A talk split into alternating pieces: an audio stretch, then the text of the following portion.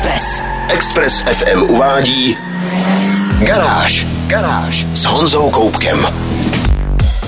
Dnes mám pro vás informace o úplně novém Volkswagenu Multivan. Další generaci představují také Kia Sportage a Nissan Qashqai a věnovat se budeme i elektrickému Volvu C40 Recharge.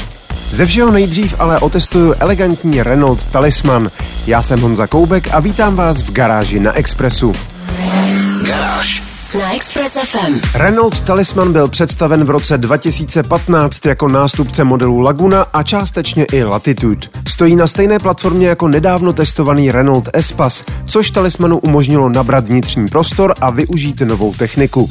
Za posledních 6 let se mírně pozměnil design, ale nebylo potřeba ho korigovat příliš. Už v době uvedení byl natolik nadčasový, že působí moderně i dnes.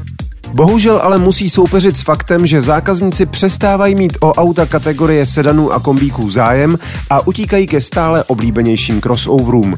Odliv není tak masivní jako v případě kategorie MPV, ale i tak stačil na to, aby Renault přistoupil k podobné úpravě nabídky jako právě u Espasu. Renault Talisman už si na našem trhu nekoupíte s jiným než naftovým motorem, konkrétně s 2 litrem ve dvouvýkonových verzích 160 a 190 koní. Z nabídky zmizela také méně prodávaná verze sedan a jedinou nabízenou karoserií je tak kombík s názvem Grand Tour. Velmi praktickou novinkou faceliftu jsou světlomety s maticí svítivých diod, neboli LED Matrix. Podobnou technologii už dnes umí spousta automobilek, ale musím říct, že v případě Talismanu se opravdu povedly.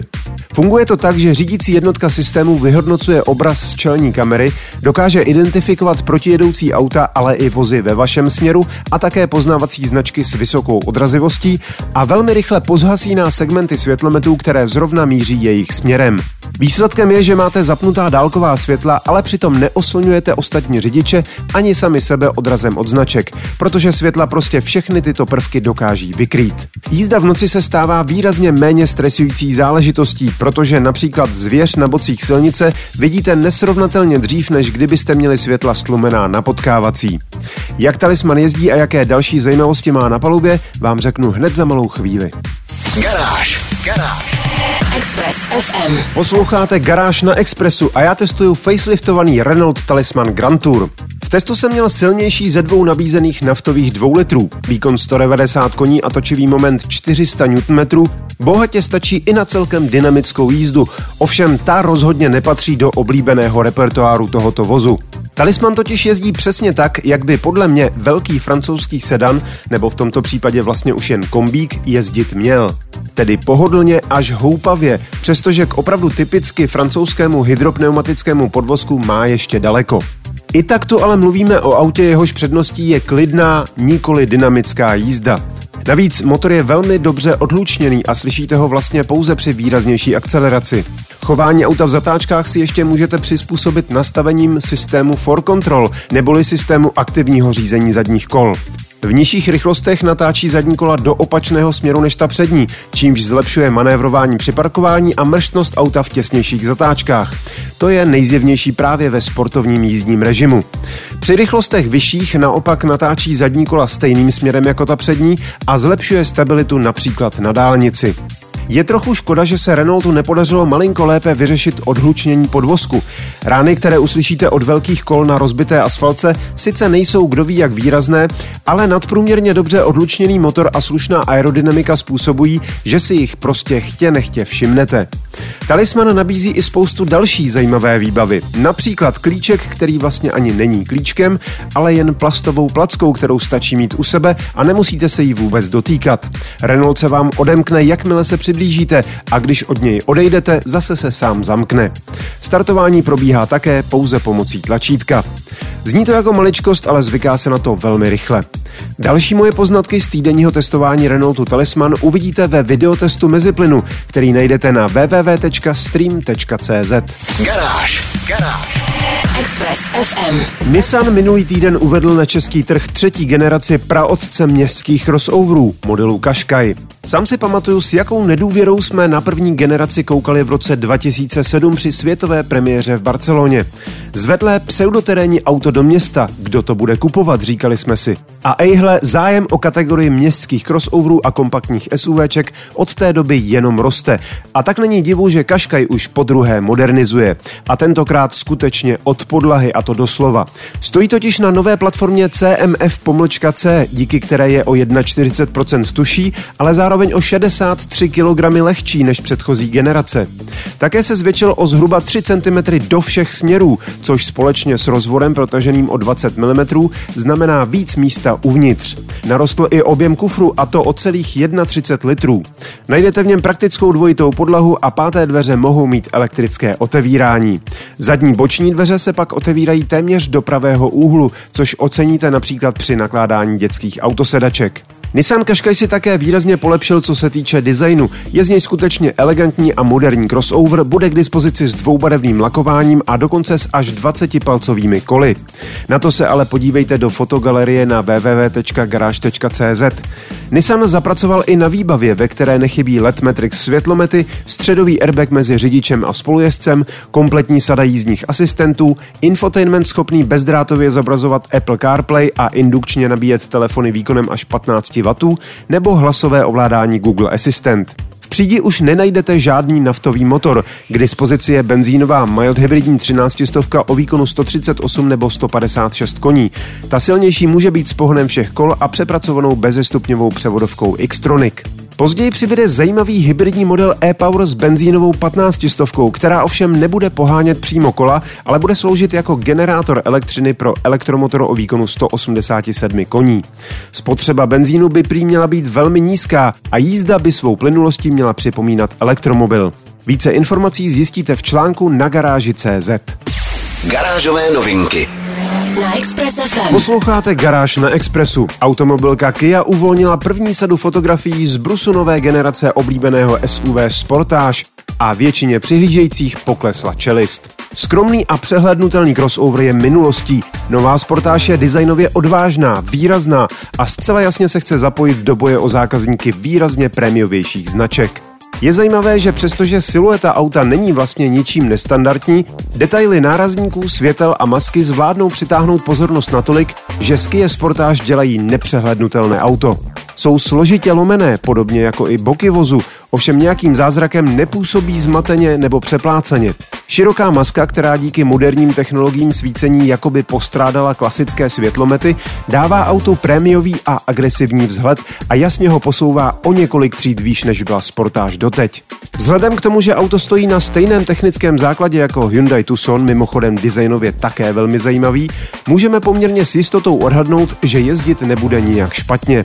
A to přesto, že automobilka zatím žádné technické podrobnosti nezveřejnila. Nechala nás ale nahlédnout do interiéru, který na první pohled překvapí svou prémiovostí.